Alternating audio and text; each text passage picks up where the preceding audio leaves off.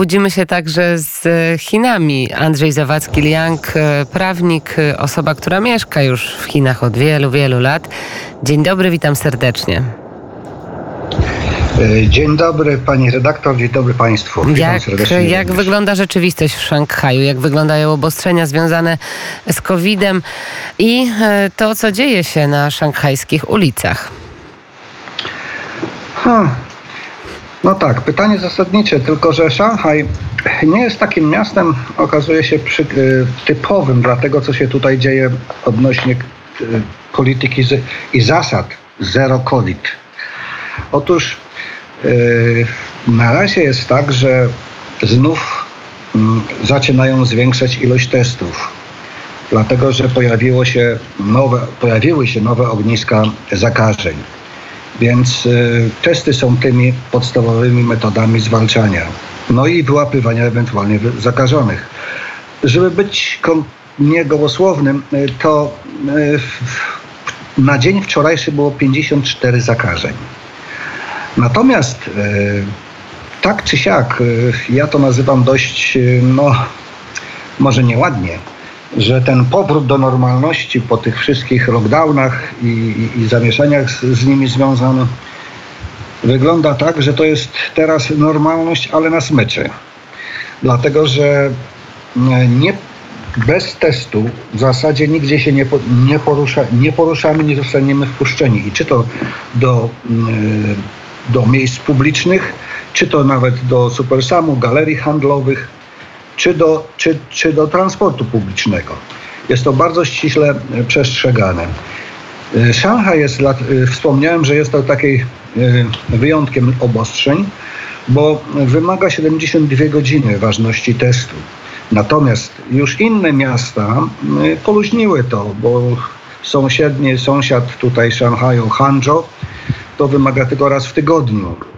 E, Szanghaj jest tutaj bardzo przerażliwiony na tym punkcie, bo na przykład wczoraj i przedwczoraj codziennie e, wszyscy mieli testy na osiedlach obowiązkowe.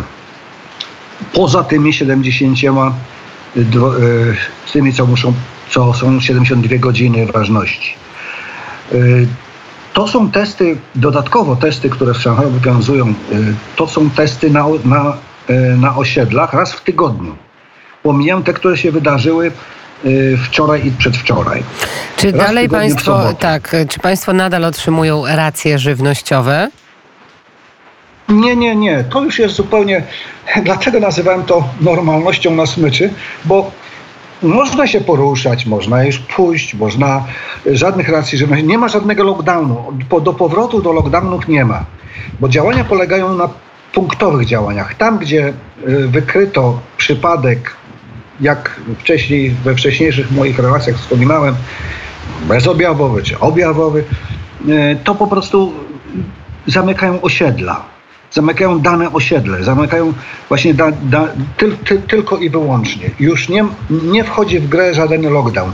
Więc poruszanie się jako takie, czy powiedzmy sobie funkcjonowanie jako takie, już się odbywa normalnie. No, normalnie, właśnie tak jak powiedziałem, to normalność na smyczy, no bo a w dodatku nie mogę zapomnieć o, o, o, tym teście, no bo zaraz dostanę na aplikację przypomnienie, że mój test skończył, skończył swoją ważność. Także, także same testy jako takie są tutaj, są tutaj tym narzędziem, który, które właśnie powoduje, że, że trzeba wziąć pod uwagę w, przy każdym ruchu, przy każdym funkcjonowaniu, czy właśnie od od, od wyjścia na zakupy. Z tym, że jedna rzecz, która jest istotna, że w, już od tygodnia czasu, e, oczywiście w ograniczonym zakresie, ale już można wyjść do restauracji, knajpek, barów, też oczywiście w ilości limitowanej tylko, tylko 50% miejsc może być zajęta i co drugi stolik. Czyli pandemia, jak Ale słyszymy, w Chinach się nie skończyła, wręcz przeciwnie.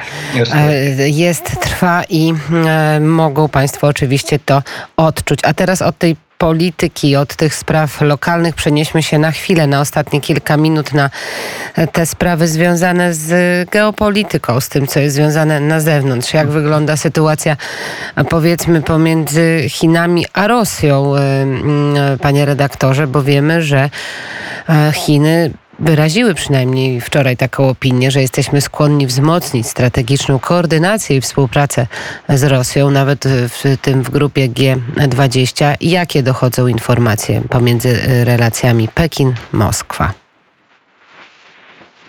E, tutaj jest to taki chiński balans, bym to określił.